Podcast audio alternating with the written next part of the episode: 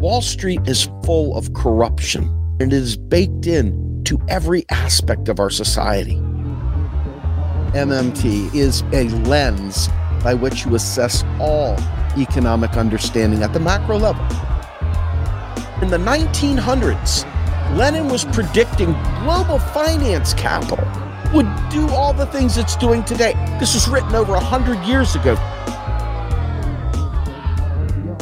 This is The Rogue Scholar with Steve Grumbine.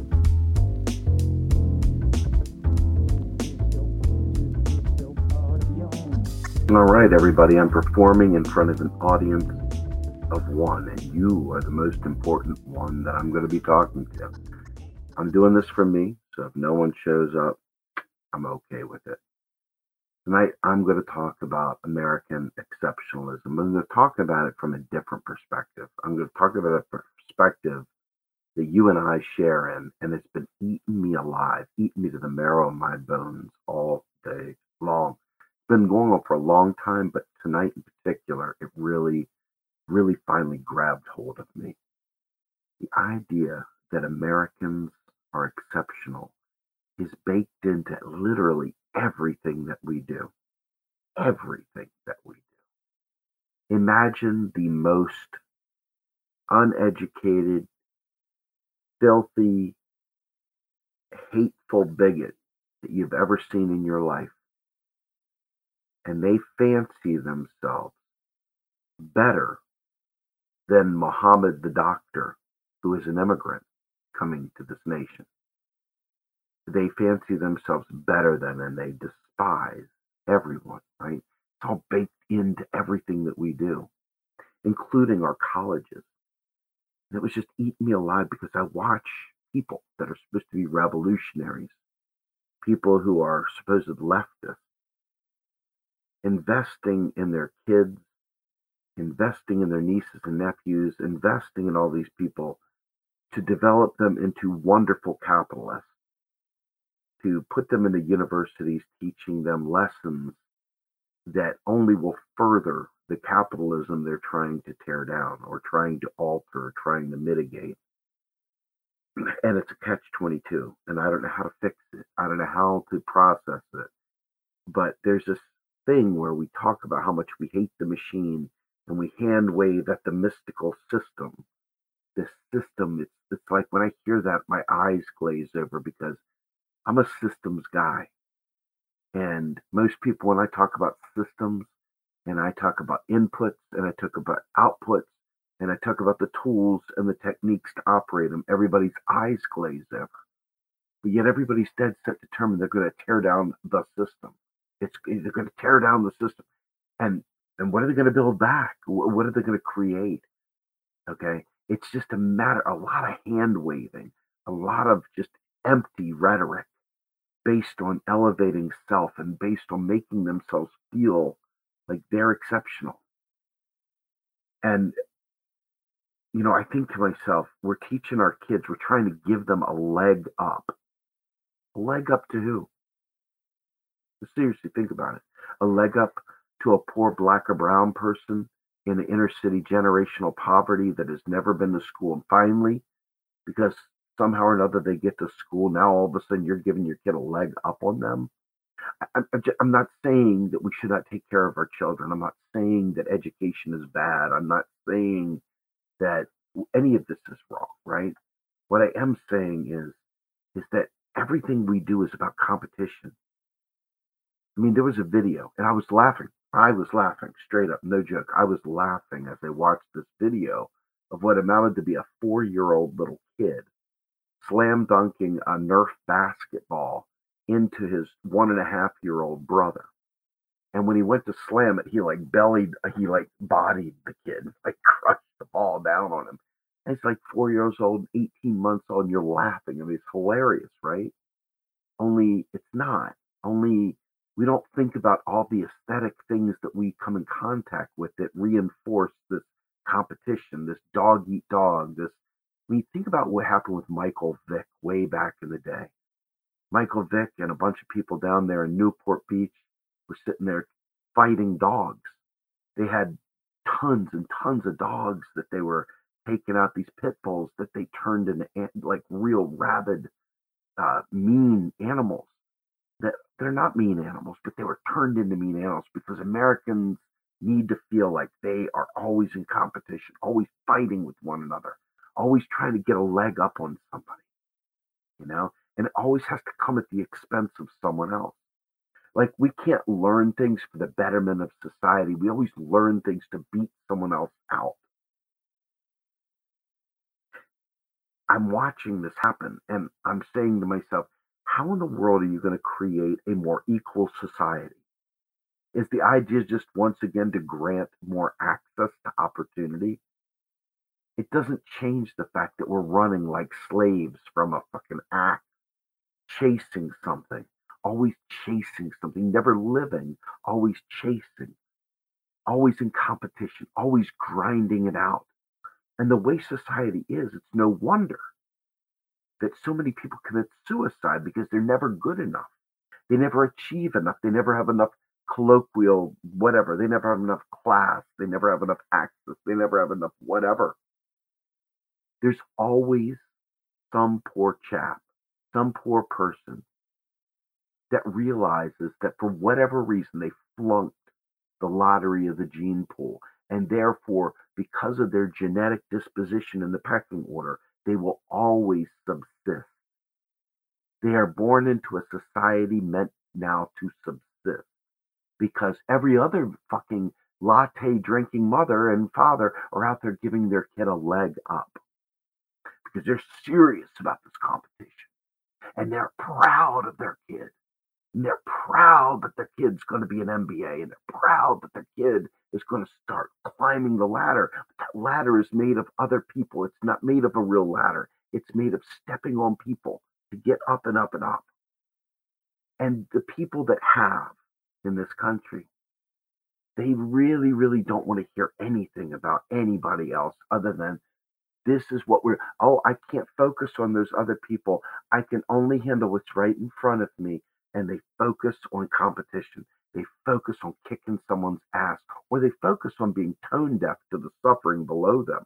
It's almost like there's a floor, like a, a, a like a line, like a like a, a, an opaque barrier between seeing what's happening beneath them and and what's happening out here and everybody just believes they're exceptional i mean imagine being fat being ugly right you know being um, not a good dancer, not having the quick wit, um, whatever. But somehow or another, you should eat more poorly because you don't have a good sense of humor. You should have less home, less housing. You should have less rest and relaxation because you were born on the gene pool that sucked.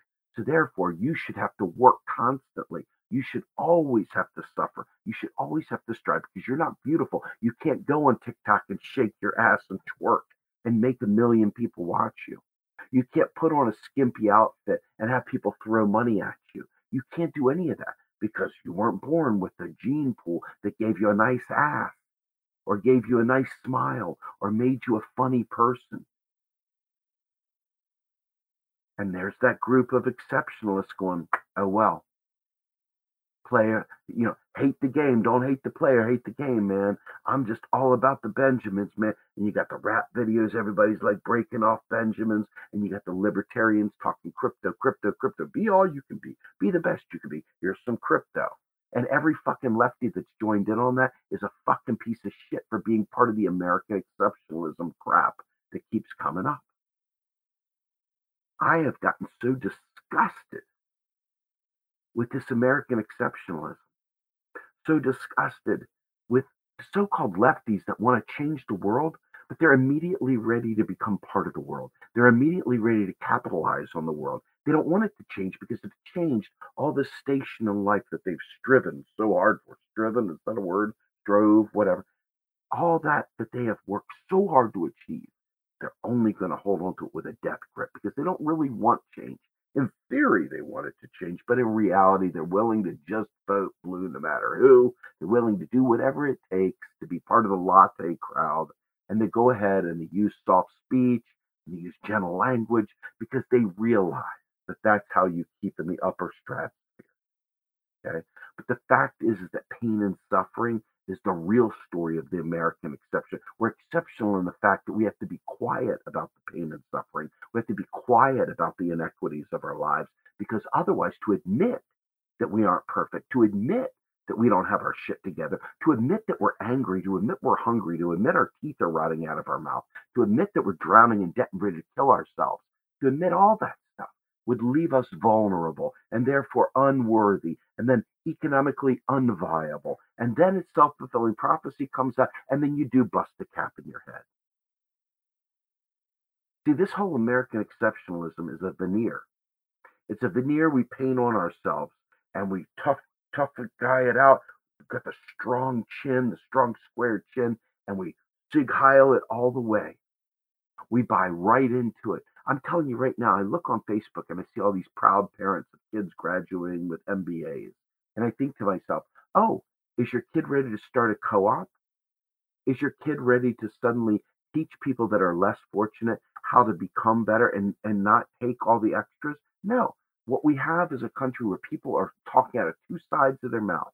On one side, oh, absolutely, I want to see change. A Green New Deal, definitely want to see healthcare problem. We should eliminate student debt. But you know what? I'm not going to do a goddamn thing to make any of that happen because the minute that I feel slightly uncomfortable, the minute that my vacation plans get derailed, the minute that someone asks me for money, or the minute that someone tells me I need you to volunteer, or the minute something big comes up, they just, man, it's too much to ask.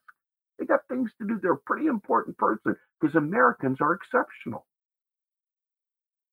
Americans are incredibly exceptional. And you look at the Ukraine and you look at the, the Ukraine battle with uh, Russia and you see people picking and choosing sides like they have a fucking clue. Okay? Like they have a fucking clue. And it's all about American exception. Like we're we're the benevolent ones. We're the charity, right? We're charity. We're we're like, let's give the poor kids of Africa, you know, 50 bucks a month. It'll save the world right? Never mind the fact that the United States government could, if if if we were to get into it and we're talking about really being exceptional, the United States government could literally fund any food they needed instantly. You don't need uh, Elon Musk to fund fucking end world poverty. The United States government could do it yesterday if the real resources were there, but they won't because Americans really aren't exceptional. Americans are selfish, greedy bastards, elitists, tone policers. The worst kind of shithead is the tone policer. The evil incarnate is the tone policer because they're the ones that make it unhealthy for people that are struggling to speak out. These parasites that are the tone police that, oh, I wouldn't say that. That's rude. Oh, I wouldn't say that. That's not very kind, right? Those people right there stifle what's really happening in the world.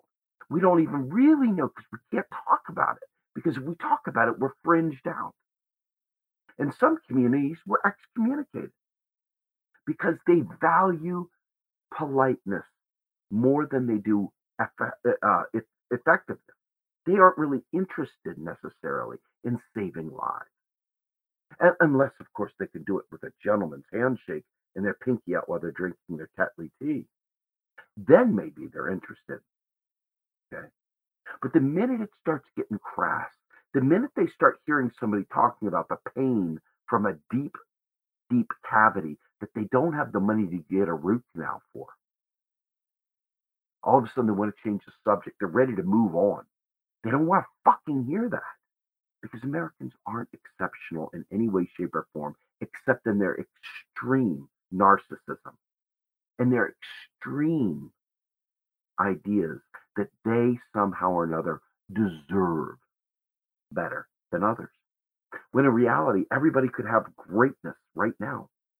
But the people that are comfortable will never change. They will never, ever forego a vacation, a trip around the world. They will never forego something important. Not that it matters, because at the end of the day, we don't need to rely on their money. Okay the government really could do this for them, for all of us. And the people that actually know this and still aren't willing to sacrifice something, I just get this weird sick feeling in my stomach about them. Because you know that old Peter Parker Spider Man thing where where the uncle goes, you know, the thing with great power comes great responsibility.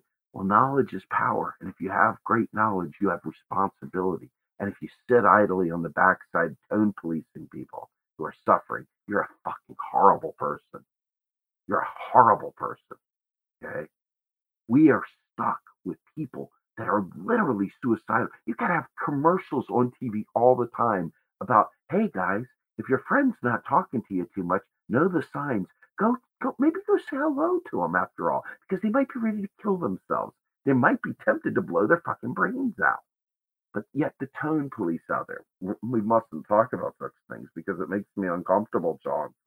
Didn't you see? Oh my God, the new Calvin Klein bag is like so cool. The Michael Kors, oh my God, like, I mean, so cool. Like, I mean, I, I don't know, I got like this faux fox because, you know, I can't possibly do, but it's more expensive than fox, but like, totally, it's so awesome, right? Oh, did you see the dress that Chloe was wearing? Oh, did you see what Michelle Obama was wearing? Oh my God, did you see what Clinton was wearing? Oh my God, it's this. Oh, AOC had a gorgeous dress. Oh my God, her hair was done just so. Fuck off. For real.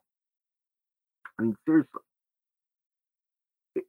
we've gotten to the point now where we're literally living in a real housewives of Bel Air kind of moment. People are living in fucking squalor but their television tells them everything's okay. Nah, don't ignore that. Everybody really is okay. Look at all the people that are buying up crypto, man. They're all millionaires now. Look at them all. We don't need to do all that. Let's go ahead and cut the deficit. Let's go ahead and reduce the deficit. Oh, let's worry about debt. Let's start jacking interest rates up. Let's make it a little bit tougher on everyone because, after all, we're doing great. Everyone's doing great, aren't they? Doing too good. We got to slow the economy down. And the people that aren't doing great are going, oh my God, here it comes. The fucking tsunami of death is coming my way and they don't care because we can't talk about it. I'm serious. I would literally, I mean, this is no joke. I would literally curb stomp somebody for fucking being a tone policer at this point. We've got eight years with the IPCC report about the environment. You don't hear anybody talking about it. Why not? If you raise up the issue of student debt, some worthless pile of shit will tell you, well, I paid my student debt. Why should we let them? Right? I saw a great meme early. Actually, it was a Twitter uh, post from Will Bayman where he basically compared talking about forgiving student debt to taking a person off of death row. We don't ask for us to be taken off death row. After all, we weren't on death row. Why should they be taken off death row? It's the same thing with student debt. It doesn't cost you a penny to get rid of their student debt because the federal government does it and you don't fucking pay tax for people to spend. Taxes are deleted. Don't be an asshole. Don't be a loser. Don't be worthless. Fucking get with the program, right? So, this idea of American exceptionalism is creeping in every aspect of our lives. And I want you to think about people tell me, well, Steve, it'll change when the old generation dies off and the new generation comes on. Well, I'm looking at the new generation. And the new generation looks an awful lot like Ayn, Ayn Rand a lot of libertarians, a lot of people that are getting theirs, fake lefties that are all wrapped up in crypto. Yes, I said fake lefties because libertarianism is not a left thing. It's a fucking selfish piece of shit thing. Okay. And America is full of selfish pieces of shit that are libertarian. Okay. This whole I got mine, fuck you mindset.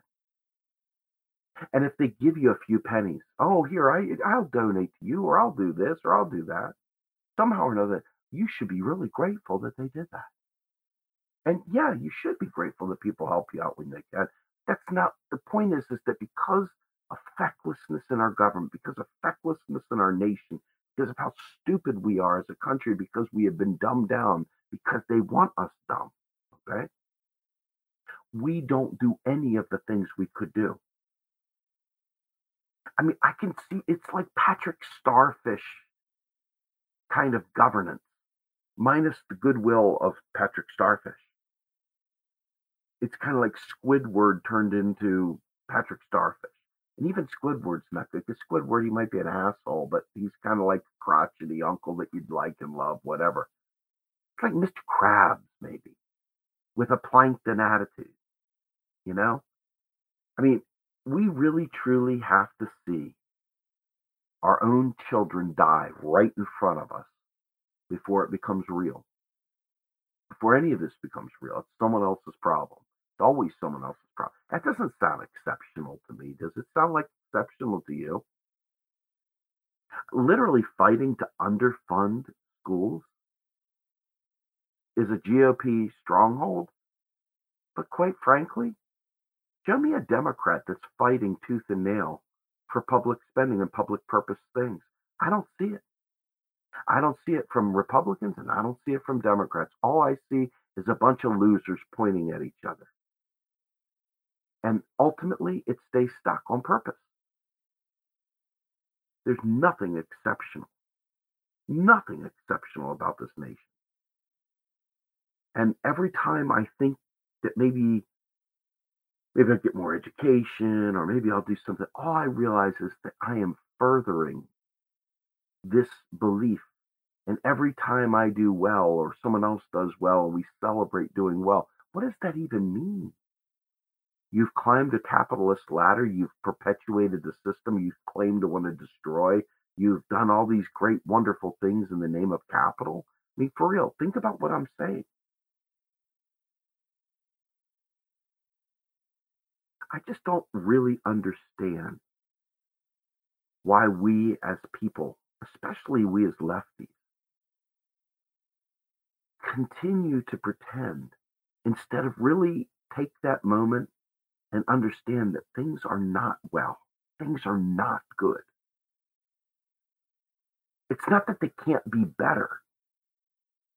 It's that by pretending they're okay, we won't take action to make them better. It will take a positive, proactive step to make it better. But if we believe we're exceptional now and we're afraid to speak out and show that it's not good for us, then nothing will change. You can't blame Biden for that. Biden's a piece of shit. He gave you 50 years of his life to show you what a pile of shit he is. And yet he's still president. And we're entering into a Cold War on Biden's watch. A Cold War, in my opinion, that goes back way back to Bill Clinton era, maybe even further back to Reagan era maybe even further back to the founding of the fucking colonization of this nation. But ultimately, for sure, in the most recent times, we have watched as Democrats in general have behaved exactly like Ronald Reagan. And they're using this conflict with China and Russia. They've ginned this up so that they can create more war machine because America must be exceptional even if it's not exceptional. Our infrastructure sucks. If you go to China and you see the way that their infrastructure is, you're going to think you're going to some futuristic society, the way that people used to feel when they came to the United States back in the day when we understood how to make this country truly something spectacular. Mind you, it was never spectacular we were always destroying indigenous people. We were destroying black and brown people. We were destroying the poor. We were enslaving people. We were treating Japanese like shit. We were treating Chinese like shit. We've been treating everyone like shit. It's been a American style. It's the one thing we're truly exceptional at is treating people like dog shit, killing them, right? I think at the end of the day, that as long as we put on a happy face and we keep the smiley pants up and we keep waving the flags and we keep doing the do and we keep playing this American exceptional game out. I think as long as we keep doing that, nothing will change. And well, it will change because it's on a trajectory with climate change alone to make everything really, really, really, really fucking bad. I mean, really bad. So, what will it take for America to change? How do we ever explain what exceptional means? How can we ever become exceptional? Exceptionally good to one another? Create a public purpose that meets everyone's needs? Doesn't hate immigrants because we've taken care of the uh, people in the country and we don't treat immigrants as different from us because of some arbitrary geological boundary. I think that it's important to realize that until we behave exceptionally, there's nothing exceptional about us other than our selfishness. I mean, you know, I think to myself, we keep deifying the rich, deifying, making them gods. Even if we hate them, we make them demigods. We make them, you know, war gods, whatever. We make gods. We create these gods. And we need them because we can't think for ourselves. And if we don't have a leader to tell us that it's okay or a leader to guide us, because after all, we're just slovenly pigs waiting for a leader to tell us the way, right? We're not willing to organize amongst each other because we need a leader to tell us what to do. But yet we want to have equality, but we need a leader. Doesn't make sense, does it? We're always looking for a leader. Who's the hero? Who's the God? Who's the great man that's going to take us to the promised land? And every time I hear this shit, I think to myself, holy fuck. Now I'm going to tell you something that's going to probably, well, I don't know. We'll see. Let's let's play it out. We'll see where this goes, right? You know, Christians, especially of the the Christo-fascist type, look absolutely nothing like the Bible that they claim is the inherent word of God. Now, if it's the inerrant word of God, which I mean, you can fight about, it doesn't matter. You can't prove it. They can't prove it. Nobody can prove it. Whatever. It's a belief, right? That's the thing about beliefs. You can't prove them. But let's just assume for a minute that the Christo fascists are standing on their Bible. If you've ever read the red letters of Christ, they're words that sound very much like the communist. they sound very, very much like a lefty. They really do it's amazing. Like like if I took away the word Jesus and I took away all the apostles and all the other stuff, you would think, hey man, it sounds like a pretty cool commune, man. Maybe I'd want to go hang out. Okay. Maybe it wouldn't be so bad. And then you hear the Christo fascists, the Republican Jesus, come out of the woodwork. And actually, in many ways, just the business class Jesus, because the Democrats worship him too. You're like, I'm looking at this book and I'm looking, and you, I'm looking, I'm like, Huh? What? What? Now, I understand why people hate Christianity that aren't Christians. I truly do. Because you're seeing these Christo fascists, the Sieg Heil variety, right? That worship the gun, that worship death and destruction, that worship controlling others. But all I can remember from the Bible is watching, in my mind anyway, some dude named JC drawing in the sand as people are trying to stone a whore. And he's like, He without sin cast the first stone. Bounce, be gone, folks. There's nothing to do here. Be gone, man. Everybody chill out, man. Everybody. We're all falling short, man. Ain't nobody here perfect. That, that sounds a lot like a lefty to me. It doesn't sound like a righty. The righty we see these Christo fascists doesn't sound anything like it. You know, I, am in recovery. You know, so I, I, I don't I don't drink anymore. It's been a long time since I've had a drink. By the grace of higher power, you know, I haven't had a drink since September 15th, 20, 2006. And uh, my pop died on September 15th, 2016, 10 years to the day uh, of my sobriety date. He died on my sobriety date, 10 years. And he was the guy that took my keys from me back in 2006, kept me from killing some people. I would have been a fucking uh, projectile missile, you know?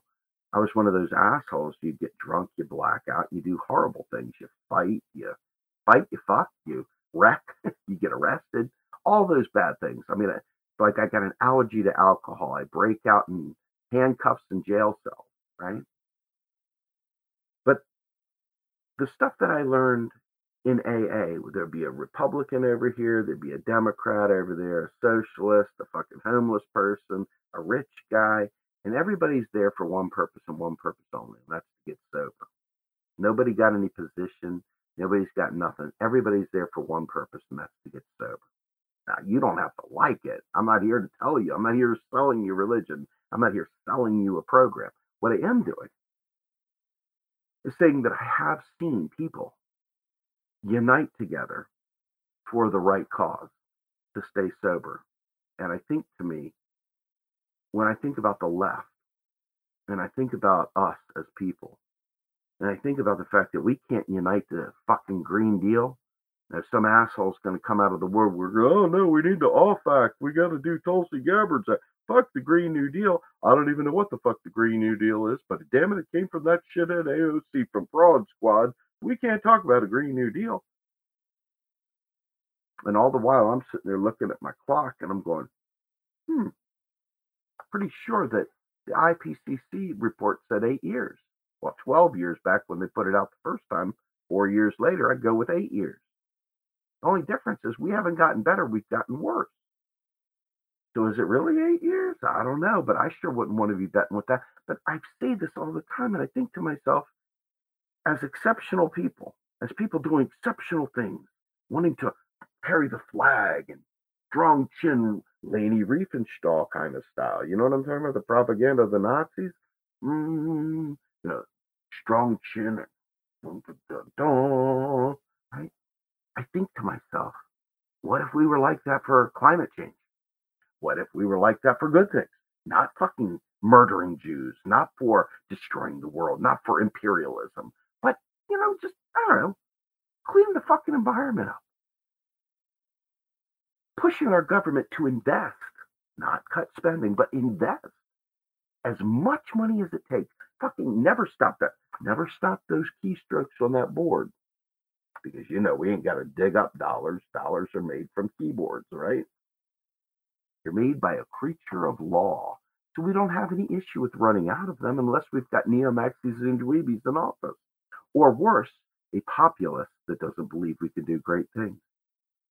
And that's where we're at. We've got fucking shitheads in office, and we've got a bunch of people that claim they're in a movement that won't lay down their lives for anything. They're not willing to make that sacrifice. And I'm not talking about death or anything. I'm talking about just in general inconvenience. Oh shit, my shoes are on too tight. I can't show up to a meeting. Oh shit, I think Seinfeld reruns on. I can't make it to a meeting. You know, at the end of the oh, you mean to tell me I I might have to skip a practice session for this thing over there to to learn some tool that will help me expand my reach to get the word out to millions of people? Yeah, you might have to skip that thing you want to do, coffee house or whatever. Yeah, sorry. Yeah, shut up, right? We're not willing to sacrifice anything. We're not willing to.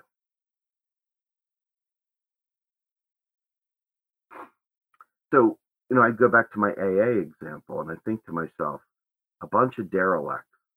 We all call ourselves a group of drunks. We don't think twice about it. Thinking, thinking. We got a million slogans. But everybody humbles their shit when they walk in those doors. And there's a culture that we're there for one purpose, and that's to stay sober.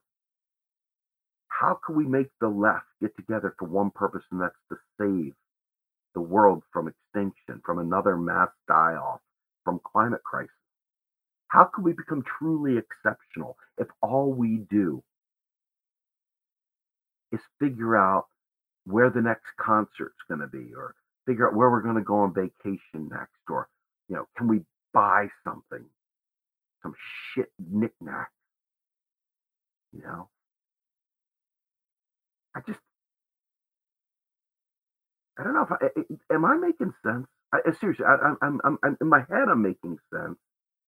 But you know, what goes from here to here, I can't always, can't always guarantee I'm making sense. I think I am though. But let me know in the comments if you think I'm fucked in the head. And I'm cool with that. I'm okay with that. If I'm fucked in the head, call me out. But what I'm seeing is that we don't even question war. We don't even question it. We just, yeah, yeah. But you talk about ending student debt forever, forever, bun. And people fucking act like you just went and became Joseph Stalin. Suddenly you're Stalin or Mao because you want to give people free college. What the fuck? And God help you if you say free college. Because how else will the rich differentiate themselves? How else will they keep that barrier between us and them? Because see, all college really turns out to be is a very expensive payout to get into the elite. But the thing is, the elite didn't have to take out student debt. Mommy and daddy paid for them.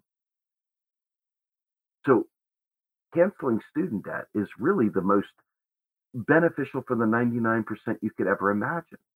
Because, see, it's not the people that need to take out student debt that are the problem. It's not even the, the, the regular rich, the normal rich, the rich, the kind of rich, the little bit better than us rich. I'm not even talking about that. They're bad because they're tone deaf. They go out there and they live their lifestyle and they go do the Disney World and they go do all these things while people are starving they don't even bat an eye because they deserve it, right? They're exceptions. Um, but I think to myself, isn't there a page we could take out of AA or something like that to come up with a singleness of purpose? Couldn't we organize around a singleness of purpose? You know, a Green New Deal to me, forget what anybody else says it would be.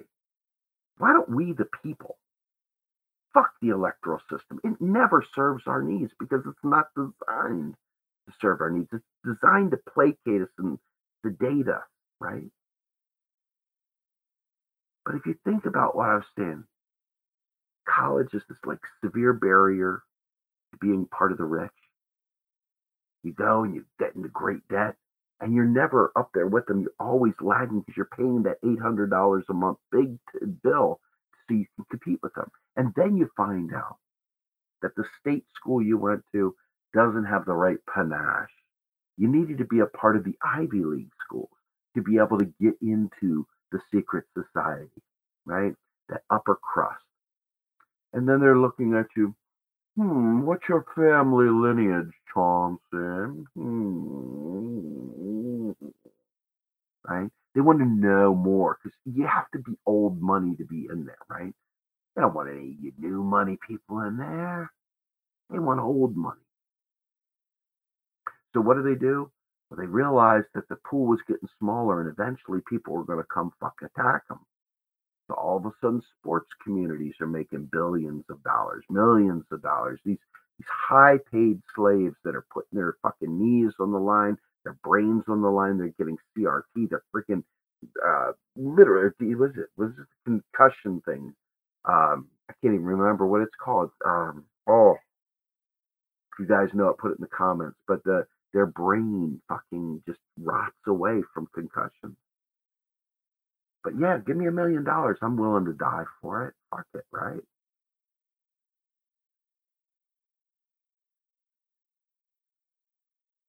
I, I, I sit there and I think to myself, we don't have enough of the good people willing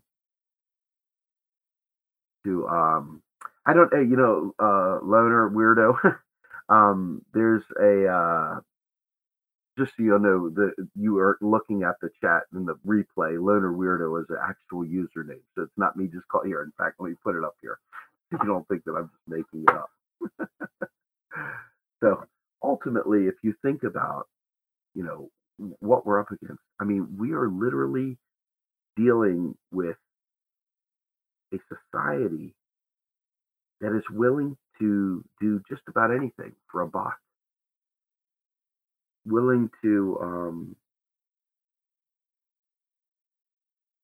you know they're willing to celebrate their spouse's stock options. They're willing to celebrate their uh their spouses uh you know having different you know portfolios you know. I see people out there friends and i'm like talking about lithium mining and stuff and i'm thinking to myself jesus christ we lost another one. You know, we're we're you know, I, I mean, I I have an MBA and I have a Master of Science.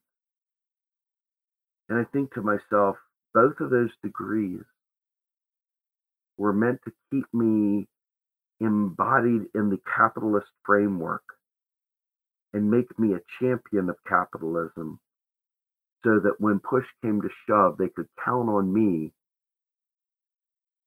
to be part of the team, so to speak. That's how they keep the hooks in because now I got something to lose because all that college that I went to, if we don't have this great capitalist society, then I won't be able to capitalize on it, right? The fact is that I've never been able to capitalize on it really. Maybe it's because I put all my time into activism instead of trying to climb the corporate ladder. Um, but it's still the point that we're manufacturing people who are indoctrinated through the school system, through the colleges, who are not being taught how to think. They're taught how to be a good capitalist. And, you know, we're looking at this hyper capitalism that is going on now across the globe, neoliberalism in this like frenetic state. And we see people are trying to fit into that. They're trying to um, they're trying to make it okay. They're trying to normalize. And it's not normal and it's not healthy. I'll give you an give you an example of how bad this is. I used to work in Philadelphia at the Comcast Center, uh, which is a uh, very very tall building, the tallest building in Pennsylvania, uh, Philadelphia, um, right off of JFK Boulevard. It's exactly one mile from Penn Station, from Penn Station's front door to the Comcast Center front door. Exactly one mile. And every day I would take the train from Harrisburg, two hours to Philadelphia, walk from Penn Station to work. And during that walk, there was one particular day I'll never forget it. Hurt hurts to even say it out loud. But there was this lump laying on the sidewalk. It looked like an overcoat on it. It was freezing outside. And uh, I was watching people walking around the lump, walking over the lump, just walking. And I, I, I'm getting closer and closer, and I'm like, please, dear God, don't let that be a body. Please don't let it be a body and I'm I'm starting to feel like really really shaky and intense. And I'm like, it, I I could see the lumps. It's going to be a motherfucking body. And people just kept walking around, and I got up to it, and sure as shit, it was a dead dead homeless man. And I I don't know what to say. I just was like ready to throw up. I was just devastated. And I went and got the police and said there's a dead man laying on the ground over there. And they finally took care of it. And I went to work shaken, sick in my stomach. Not so much of seeing a dead person, although that was horrible, but more so that people just walk right over them, walk right around them like they weren't even there. They were busy getting to work. They were busy trying to run to a meeting. And uh, yeah, I've seen a lot of death in my life. I mean, I remember in particular, there was a father who um, was in a lot of the NA meetings I used to go to. Everybody's going to remain anonymous because that's the, the nature of the program. I shouldn't even be talking about most of this, but I think it's important for people to understand how serious this is. So I'm taking some poetic license and saying these things. Um, but this guy came into a meeting and uh, really nice guy, and I tried to see if he'd be willing to be a sponsor to me years and years and years ago. And I, he said, "Let's we'll, we'll give it a try. We'll test it out. We'll see how it works. See if we see if we're a good match. And so I don't remember what happened, but I guess he went on vacation for a week or something like that. Come back and one of the guys that was friends with me at the time, he um he had been he had gone back out and he was shooting up heroin. And they were in a hotel room and uh the guy who I wanted to be my sponsor, his son was on the bed, blue and dead with a needle in his arm. And uh, I'll never forget the look on that father's face when he realized that he was out of town when his son died. And he kept thinking to himself, if I hadn't gone on vacation, if I hadn't done this, my son might still be alive. Ah, I can't. That's a tough one, you know? But all of these things come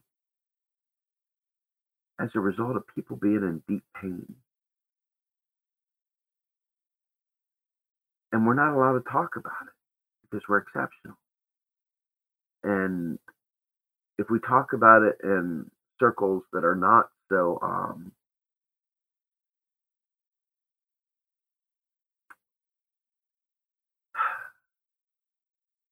that are not downtrodden, that are doing okay. They don't want to hear about it. They literally don't want to hear about it.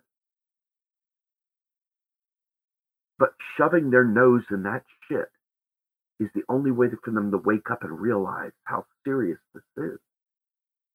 We have a huge, huge opioid epidemic in this country.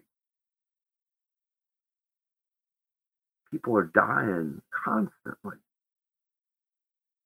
People don't just sit there and get stuck on opioids because it's just kind of a fun thing to do. Most people get on it because they were in pain, they were prescribed some meds, and then it takes off, grabs hold of them. We, we could solve almost all these problems without any problem at all. The government literally could do it, but it won't. It won't do it. We literally have the power to change all of this. But we won't do it. We could get the word out to people, but we're too busy doing useless, petty bullshit things. Numbing the pain, ignoring it, trying to watch bullshit take our mind off of it. You know, it's like, think about how few people are willing to fight through the challenges and the difficulty and stay together and work and stay focused. I see more people giving themselves a free pass out of staying in this fight because Democrats failed them. Fuck a Democrat. We got each other. See, this is where the AA mindset needs to come into this movement. I'm not saying that we have to be some religion or something like that. I'm saying that we need to need to have some beacon. And it can't be a person because people will fail us every time, including me, including you, all of us will fail one another. We got to have a higher code. We have to have something, you know, we have to have something to be true north, something to keep us straight and narrow, right? Otherwise, we're just like a ping pong ball bouncing all over the place with every current event. And so the needed focus to get these very important things accomplished never get accomplished. We're busy patting ourselves on the back because we're exceptional. We're busy blowing up the world. We're busy using the IMF and NATO and everything else to bring austerity to the world the open markets. We're busy watching the Kardashians, whatever. Busy chasing crypto, busy researching companies so we can figure out which one to invest in. But we don't put that level of energy into organizing any of this. There's no way forward without it.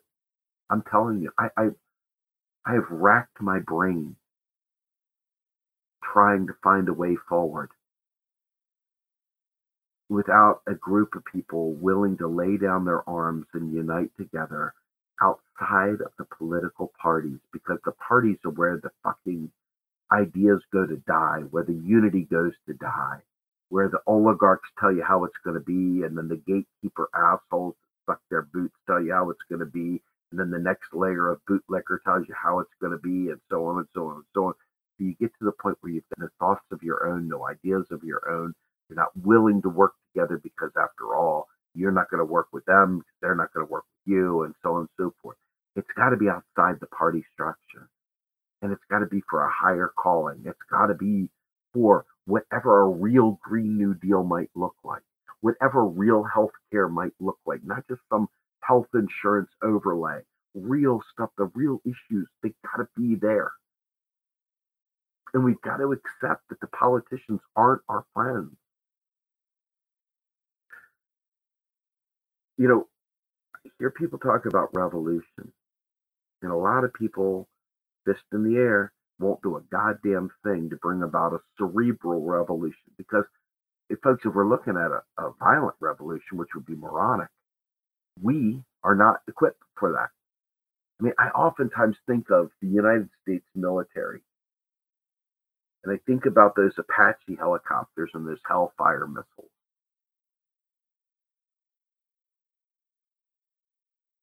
And I think to myself, what chance do you have against that kind of firepower? And they would turn it around on you because you'd be a domestic terrorist if you rose up. It's got to be an intellectual revolution. It's got to be each one teach one. It's got to be uniting outside of it and then forcing change. we're all desperate to be big fish in small ponds, so we do our own thing instead of uniting together. And I always see people finding excuses for how they can check out of the system. The system that I'm talking about isn't the employment system where we go work for the man because we have to feed our families because there's no other choice. I'm talking about the system that allows this to be the normative viewpoint, the normative way that we respond to one another, the normative way we view our world. We're not willing to check out of that. And we're not willing to um,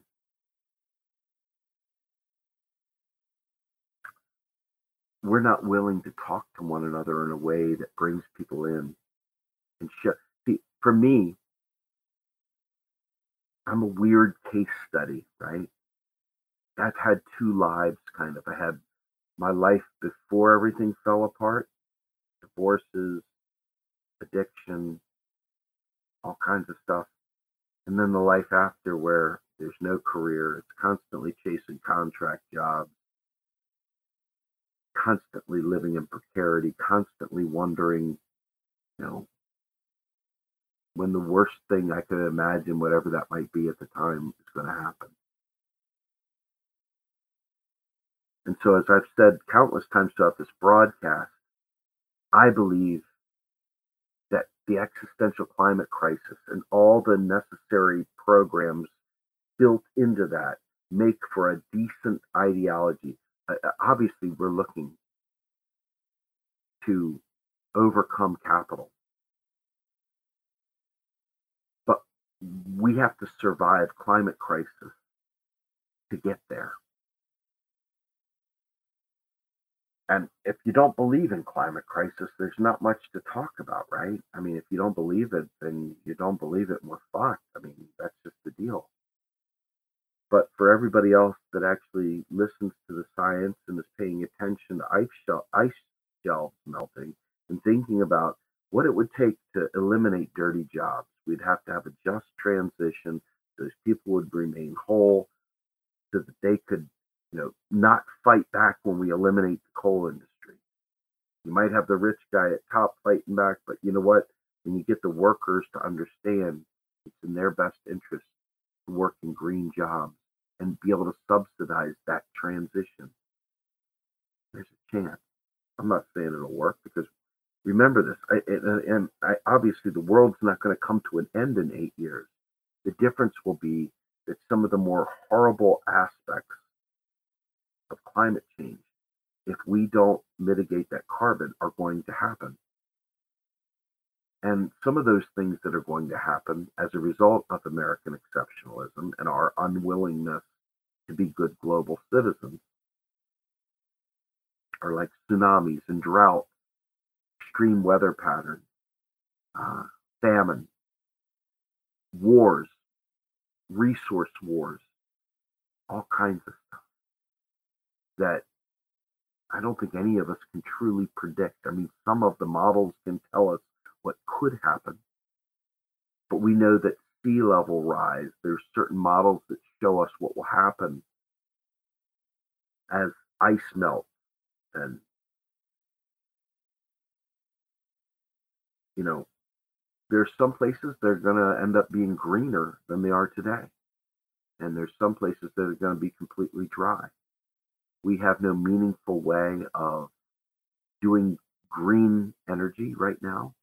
We have no meaningful way of um, employing people in a sustainable way. We it, so much of what we um, what we say we want we could do. But we have to convince somebody that has the power of the purse to do it and i don't believe voting is an effective way of making that happen don't get me wrong vote do do it do whatever i mean my god we're not in a position now to throw anything out the window right you got to do the best you can. Vote, do everything, right? It's not like do one thing and be done with it and go back to brunch. It's vote. There's your, as Eric Kessner says, there's your ante up in the poker game. It's the first thing you got to do. The bare minimum is vote. But after that, I mean, the object here to me is what are you voting for? What are you getting from that vote? What are they going to do with it?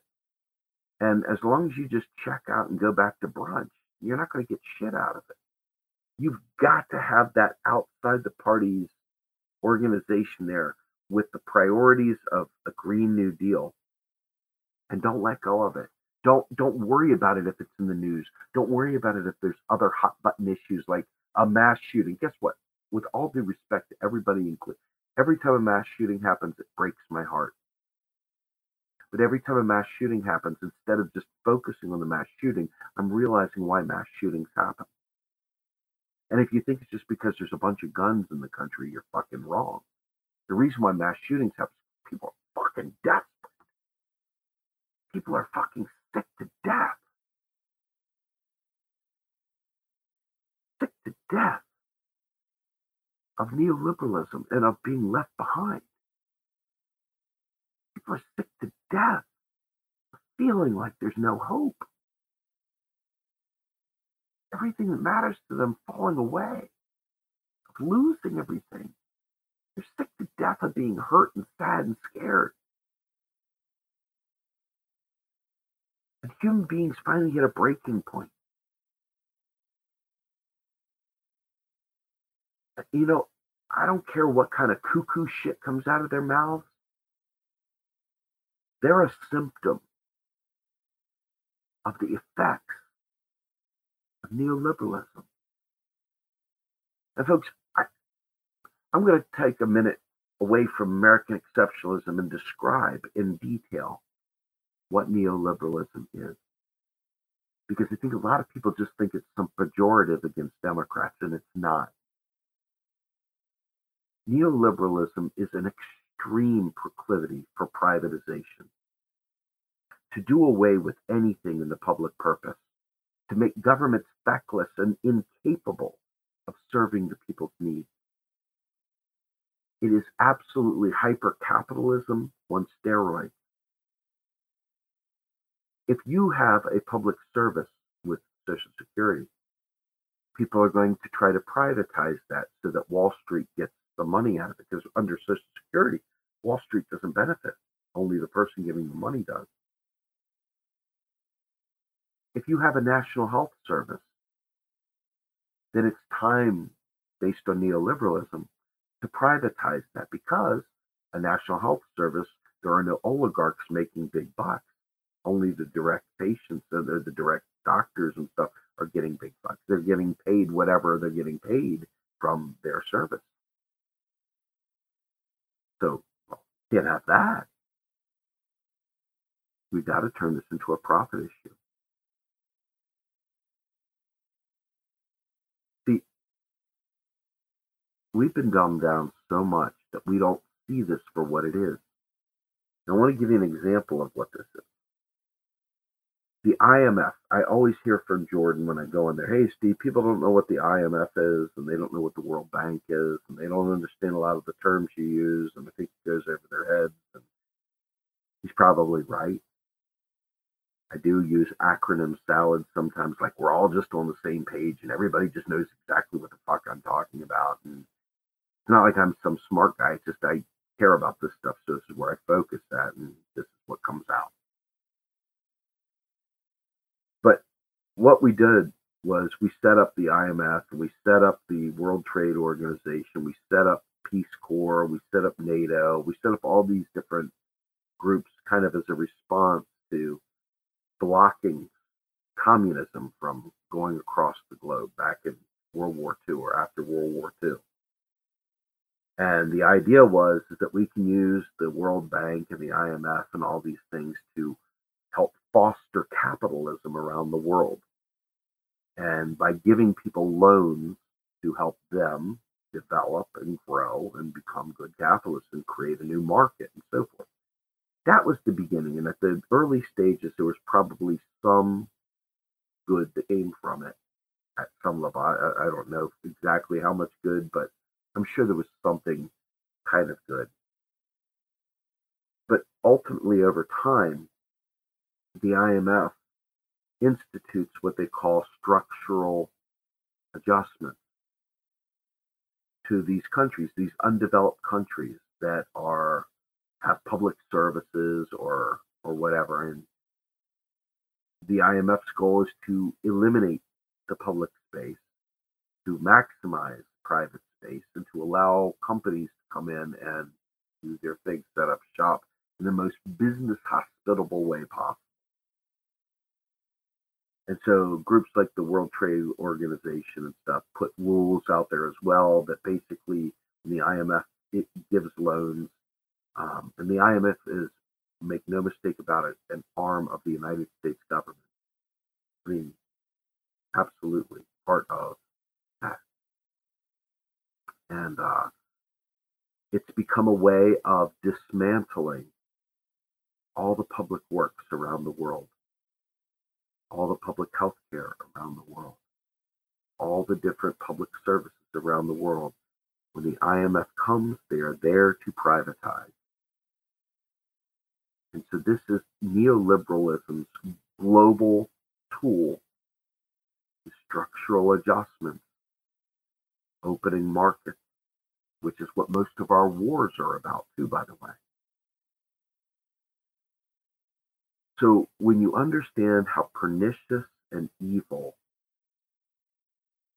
neoliberalism is, neoliberalism does something to us that slavery once did, right? It's taken away the plantation. It's taken away the slave master in the sense of the whips and stuff, and it's substituted it with debt.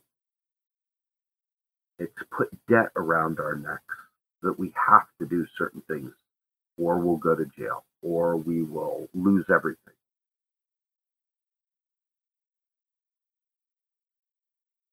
And so, hmm, I'm hearing somebody say it's distorted or something. Let's take a peek here. Let's see. See if my audio is through. Oh, you know what? I see why. Let's fix that puppy. I see why. Thank you for calling me out. Do I sound a little bit more sexy? How's that? How's that mic? Is that mic better? Do I sound better? Joe, go to sleep, Joe. Go on to sleep, Joe. We, we won't miss you, Joe. It's okay. Let's see how the sound is there now because ultimately I'm running through the SM7B And uh, I was running through this camera mic here. I hate this shit, man. This system is so great in so many ways, but my God, if you don't check, if you don't check, I've been sitting there talking in this mic like it's alive, but it's real. That's what happens when you go live at midnight, right? Actually, 11, whatever. All right. So.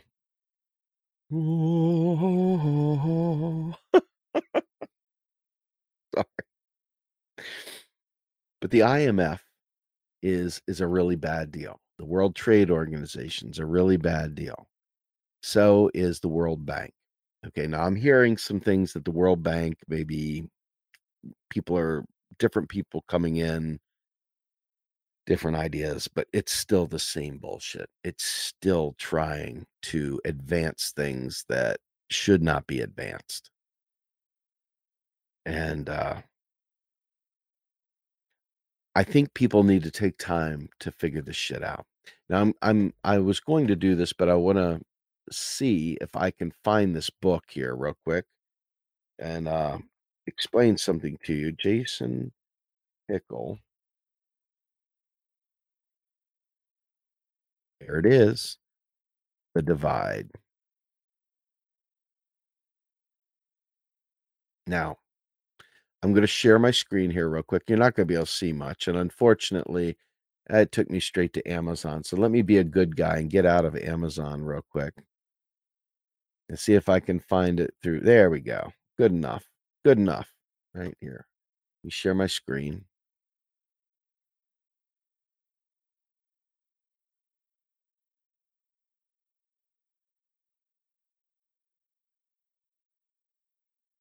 You guys see that? Oh, wow. It's really, really big. Let me see if I can make it different here. Did that change anything? Nope. Didn't. Oh, well. In this particular case, um, this right here, the book by Jason Hickel, The Divide, is a fantastic book. Let me see if I can make it bigger here.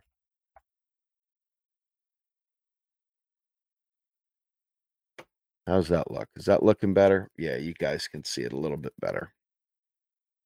It's not perfect, but it's better, right? Let's see if this make does that make it better? Yeah, you don't need to see my mug. Eh, maybe there I go.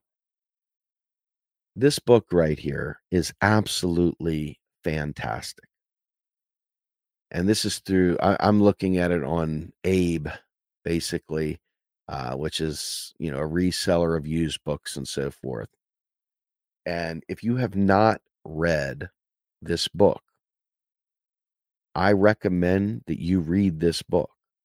Now, it's got some things that didn't measure up. Chapter 17, um, you know, is a is is a chapter I'd ask you to skip. I think it's chapter 17. They talk a lot about positive money, which is a money crankery, and Jason has since changed over, and he is much more amenable to the modern monetary theory lens. So that makes him my guy. I like Jason. This book really breaks down how the IMF and uh, you know the World Trade Organization, so forth, operate to enslave, um, to enslave you know, third, you know, third world nations, nations that are undeveloped market wise, that are pretty happy probably on their own. Um, but we're coming down to help with the IMF. And um, IMF stands for the International Monetary Fund. And they've got several key um, currencies, the US dollar, things like that. Uh, you know, the uh, the euro, I think the yen, I mean, the um I do think the Yuan is one of them as well. Um, I don't know all the different currencies that are in the basket, but anyway, bottom line is certain countries have uh, SDR or special drawing rights. They can pull money for without any kind of penalty, but most most countries don't have those SDRs, and they end up put into a severe level of austerity. Severe level of austerity. And uh, they literally lose basically the sovereignty of their nation to markets, to free market capitalism. And that is what our Democrats are advancing. And that is what our Republicans are advancing. And that is what libertarians advance. Uh, this whole free market idea. They want to eliminate the state. They want to make the government so feckless, so incapable of managing capital that capital literally can do anything it wants. And then you get the chuckleheads that run around and saying, Have you ever seen government do anything right?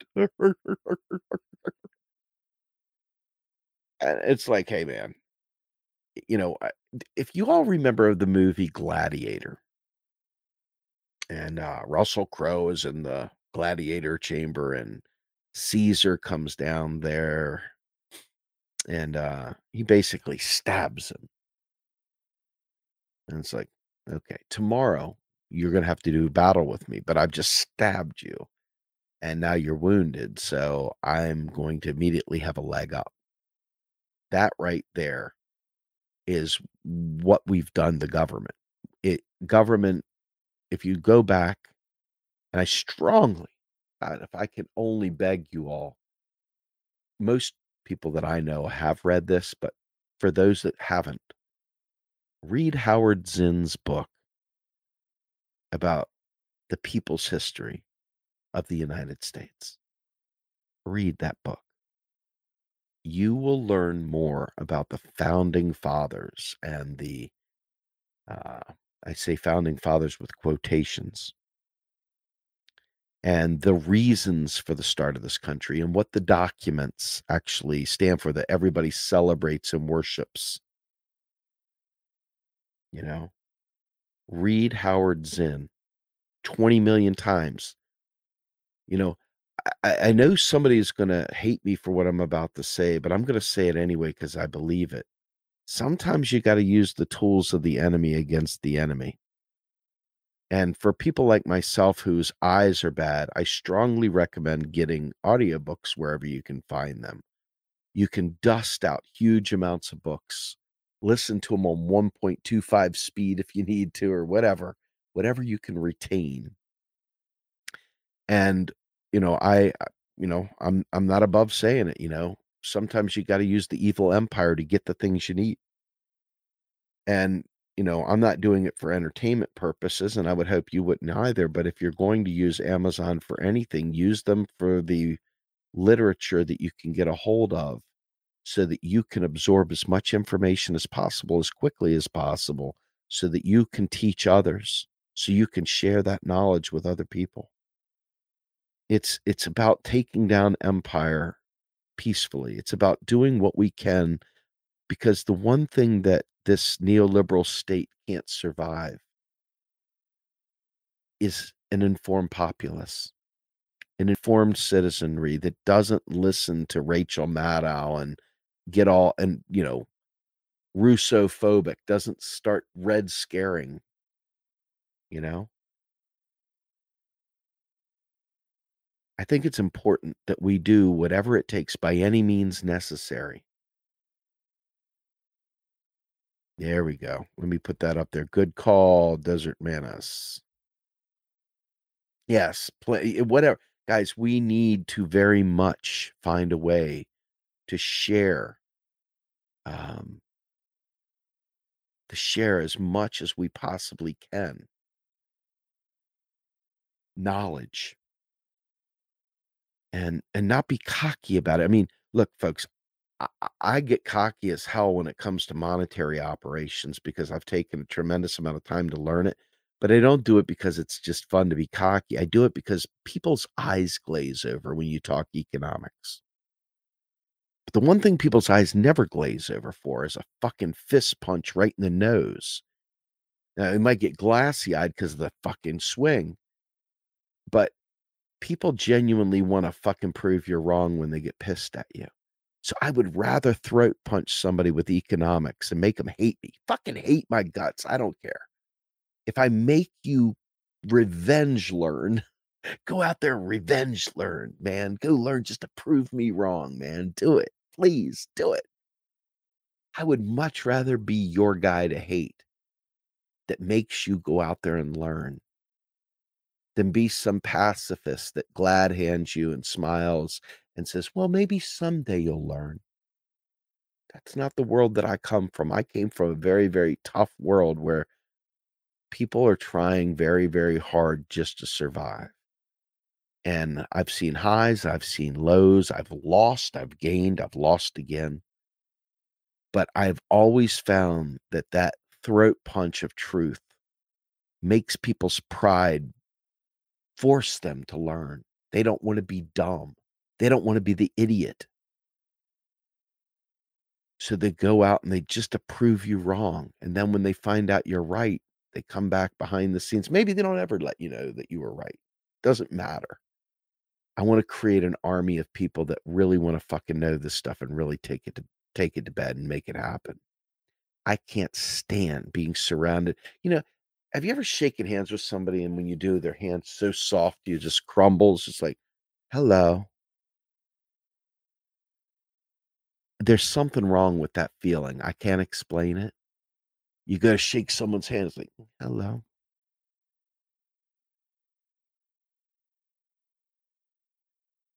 You know that jello butter shake? I want people to realize that that kind of like flim flam when it comes to taking on capital won't work. It can't be. Wait, here, let me break out an AA saying half measures availed us nothing. We stood at the turning point, right? These are the kinds of mindset that a revolutionary, that a activist needs to have. Half measures availed us nothing. We stood at the turning point.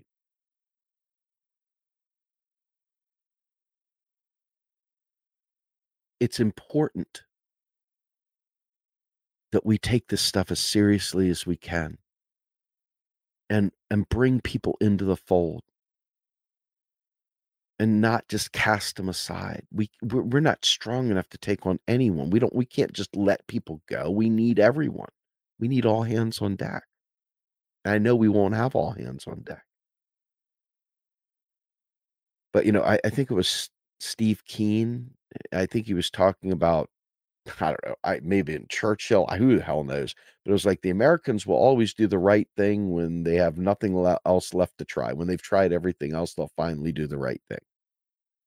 And you know, it, it's the pride and ego of being an American eh, that's baked into us from the day we're born, and from the Pledge of Allegiance to everything, saluting the flag, you name it. And we've got 8 years. Yeah. Yeah, you know what? That's it. I it, you're you're exactly right. And you, you're exactly right. And you're exactly right. Oh my God. Uh, yeah, you know what? I, I'm with you on this. I'm with you on this. And I've tried to call out Richard Wolff for all the times he misleads people. I mean, he's the socialist, so we're supposed to trust him, but he just gets so much wrong. It's unbearable sometimes. Um, America's not. Yes, I mean, goodness, uh, you guys are filling up the comments with great stuff. I'm really, really love seeing this. Oh man, yes. You know, I, I, I just, I guess I want to just say, I love you all a lot. And I'm really, really grateful that you suffer through some of my diatribes. I hope that there's some value in them. I hope that the things I put out there serve. The only reason I'm doing it is to serve. Um, if I'm not serving, then then I don't want to do it. But I think about we really do only have eight years to really, really mitigate a lot of these things. And um, and we'll continue after eight years. Eight eight years is just the, the kind of like that line, right?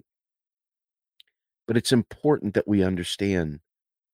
If I can impart a few things before I go, it's important to understand that we as a nation, the one exceptional thing we could do is use the power of the purse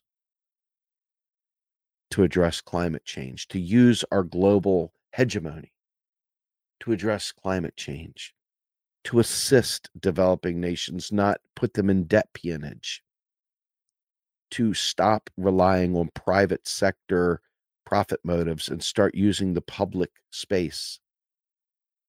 I think that if you understand what I've said this entire time, I would ask that you would consider, just consider the understanding of modern monetary theory. Just consider it. And consider that our nation is able to do all the military stuff because of the dollar. So, why don't we take that same dollar and use it for good? Not use it to destroy nations, not use it to destroy families, not use it to fatten capital, but use it to provision in a sustainable way all that we have dominion of, if you will. God, I hate that word, but dominion of. Everything that we have the ability to impact, we should be providing. We should be eliminating patents.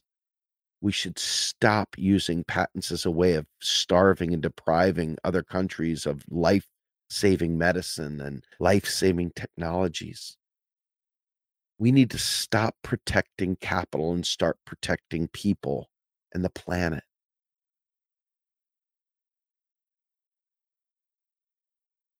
The problem, and, and I, Joe, I really like this, Eh, but I'm going to talk to you about that for a second. The system is so nebulous. You know, this is it the education system? Because that's a system. Is it the food production system? Because that's a system. Is it the energy production system? Because that's a system. Is it the banking system? Because that's a system. Is it our electoral system? Because that's a system there's so many systems right to just take down the system there's no one system and these are all connected by like a super highway if you will all these off ramps have a new system. Each of these systems are connected in different ways. There's no system other than us and everything that goes with it and the processes and tools and techniques we use. But there's tons of systems. And so, which system is it? To me, the system that we need to fix is the system of us, we, I'm telling you, every one of us has been indoctrinated from cradle to grave with a belief that we can't afford to do nice things, that we can't do for the people, that we can't afford it. And so, under this false scarcity narrative, we deprive three quarters to nine tenths of the world, even more than that, probably like 99 one hundredths of the world. We deny good quality living. The 1% really truly have the world by the short hairs. And, and we, sadly, many of us believe we deserve it. That's the system we need to unplug from is this belief this belief up here that we've been trained in the brain. We need to pull that thing out of the back of our necks and see the world for what it is, not let the woman in the red dress or the fake steak serve anymore.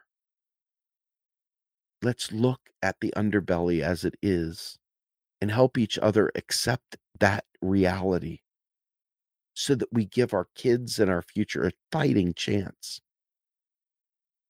to me, that's it. Because we don't have the arms. We're not going to win some revolutionary war. We don't have it. And if we did, guess who does have it? It would be people that you wouldn't want to organize with necessarily. It would be people that would just as soon shoot you than give you the things that you're talking about. So we've got to be really careful with what we ask for. You know? We haven't really had a left in the United States ever.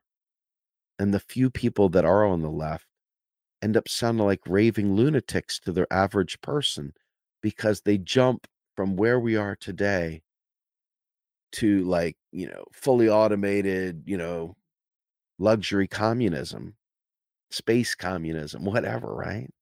Gay space communism, whatever. They don't have any clue there's another way. They don't even realize that capitalism is a relatively young kind of belief system, young way of organizing societies. I mean, it was feudalism. You had all kinds of different isms over the years, slavery. But capitalism is this fake freedom. It's very much a fake freedom. And, um, you know, I, I hate that it's such a fake freedom, but it is a fake freedom. And in reality, even even when you understand the way taxes work, you realize that it's meant to keep you so on the invisible plantation. You know, taxation doesn't pay for spending, but what it does is it is the very mechanism that keeps you needing that dollar. And so people get it really badly wrong. They think that we're running out of these dollars so we can't do things, but in reality, we make dollars left, right, and center. It's not a big deal. The keyboard, right? What is a big deal is the tax is used to make you need to go to work. The tax is there to make you need to do that to keep your home, keep your car, to do whatever. You have to work. You have to do something to chase that dollar. And uh, it's that obligation that keeps the engine running. And, you know, we do need to work, but we don't need to work for the man. You know, even in a socialist communist society, people would need to work.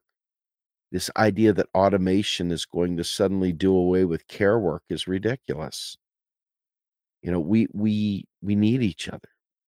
You know, and the problem is is that what we compensate for employment today is based on working for the man. And as a result of that, we we we diminish what it means to be a mother or a father or a caretaker. We, diminish these things that that you know corporate America doesn't value. But those are that's work. That's real work. And I feel like we don't compensate things that we need. We compensate things that the man wants I mean, how many people are pushing paper from one side of the desk to the other and calling that a career?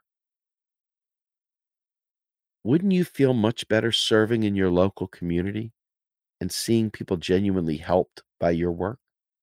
I know I would. We can restructure society. You know? Now, I'll tell you this so that no one loses sight of how important this is.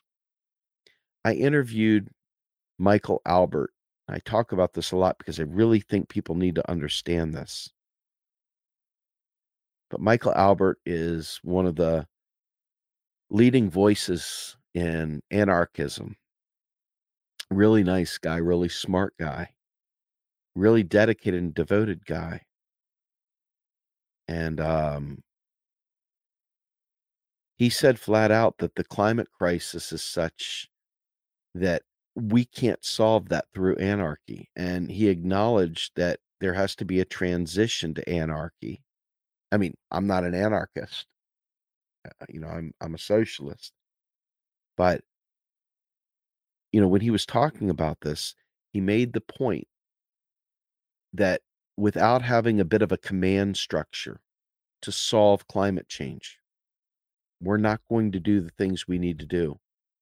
We need that. We don't have time to restructure society and then attack climate change. We have to attack it now.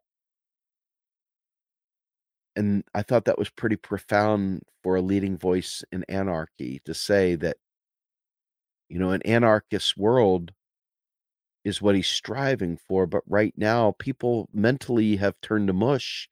The idea of people functioning in an anarchist society without having the understanding that they can do things, that they're not that they have power, that they have the ability to do and live. Um, that people have been so dumbed down that they wouldn't own their own power. He's not wrong. I mean, you try and build organizations where you give people democratic power and you say, "Here, go go create a backlog, go work on this project," and they won't do it. And they don't understand whatever. I they won't do it. And that right there is a synopsis of anarchism and and that whole idea of democratically led organizations and stuff like that when you have people that have been so used to not doing it they just sort of waiting for someone to lead them because they just can't click a button or whatever it's pretty pathetic but it's where we are this is what the system this larger big capital S system has done to people. They've become unwilling to take a chance, unwilling to think for themselves, unwilling to click buttons and explore things, you know. They just, oh, I don't know, I can't do it. And Michael Albert laid it out. He was like, yeah, this is what this system does. It breeds people that follow. It breeds followers and it's going to take time to dislodge people from being followers and to getting people to be able to take direct action. It's terrifying because we don't see our chains, we don't see the cage around us. But capitalism has done this to us. It's it's turned us into something we were not meant to be. And we have to find a way to make people realize that they are enough and that they have the capacity to learn. Um, I don't know. I don't know if any of what I'm saying makes any sense at all. Great. I I I, I feel like this was as cathartic for me to talk about as it was for anybody that may have gained something from this. So thank you guys for riding along with me. Hopefully we've we've got a connection here okay um but i'm i'm really truly terrified for our children terrified for my children selfishly because i just don't see people willing to unite unless they got bernie sanders telling them it's okay i don't see people willing to do something outside the duopoly unless rachel maddow says it's okay or or aoc says it's okay or they're looking for someone to give them permission. And we can't we can't do that. We've got to somehow or another find a way to not lean on a system that's predicated on squashing movements and keeping us docile. And we've got to find a way to fight back. And I think it's got to be teaching one another offline, and it's got to be quick. It, it, it, we don't have a lot of time, folks. Anyway, um, if you guys get a chance, I'm not saying it's the greatest, but I'm saying it's pretty damn good. Um, I interviewed uh, economist Aqdas Afzal, who is an economist out of Pakistan. And we talk about some very important things, some of which maybe you heard tonight. Um, he talked about uh, how places like India and Pakistan need to find a way to put down their differences because with the US doing what it's done with the SWIFT system and Russia and others kind of being out of the mix, the end of globalization has come. And globalization, while it was horrible in many ways, um, also prevented some of the colonization or colonial behavior, some of them, not all of them, some of them. But now, without being able to use the payment system as the means of control, there's that next that power vacuum that could come and he's warning third you know third world countries developing countries uh, to put your differences aside and unite to prevent colonialism from coming through from the United States and others. So please check it out. It's on macro and cheese. I think I've shown this to you all before, but I'm going to show it to you again real quick to end this night. Hopefully, um, hopefully this is, you know, I think this is it. Well, it's part of it anyway. And if I come over here to media, drop down here to Macro and Cheese Podcast. There it is, right there. Pakistan's false dawn and the beginning of history. Um, you know, I covered Carl, um, I mean, excuse me, um, Zedong Mao, Mao Zedong, and uh, Carl Zha of the Silk and Steel podcast was kind enough to do that. We just recently covered Iceland, and uh, a lot of us had some really grandiose ideas about what happened in Iceland. Three part Mao series, by the way. So please check it out. I think it was excellent. Uh, eCash Act. I mean, we've gone through a lot of really good uh, stuff, and hopefully, hopefully you all will uh will check it out. I think it's worth your time. I certainly believe it's worth the time. Um, so with that, I think I'm going to go ahead and close it off. It's 12:46 in the morning. I've got to be at work very, very early tomorrow, but my revolutionary act, my con- contributions to the movement, however small, um, this is what I had to give. So um, I really, really hope that you guys will. Um, well, thank you very much. I see a lot of cool comments. I wish I could put everybody's comments. Um, you know, there's so many great comments in here, folks. I really appreciate the quality that you guys are bringing to the comment section. Seriously. I mean, I know that this probably seems superfluous, but to me, these comments are so good. I mean, they're so, so good uh, because all we have to do is when people go back to look, they get to see you guys' comments. They're in there forever and I really appreciate it. So I'll go ahead and close this out. Let me do this right now. I am sorry, I am extraordinarily exhausted. So I am going to check out, but I really appreciate you all sticking with me and uh, have a great night. And I am out of here. The Rogue Scholar is a production of Real Progressives. If you would like to support our work, please visit patreon.com slash realprogressives.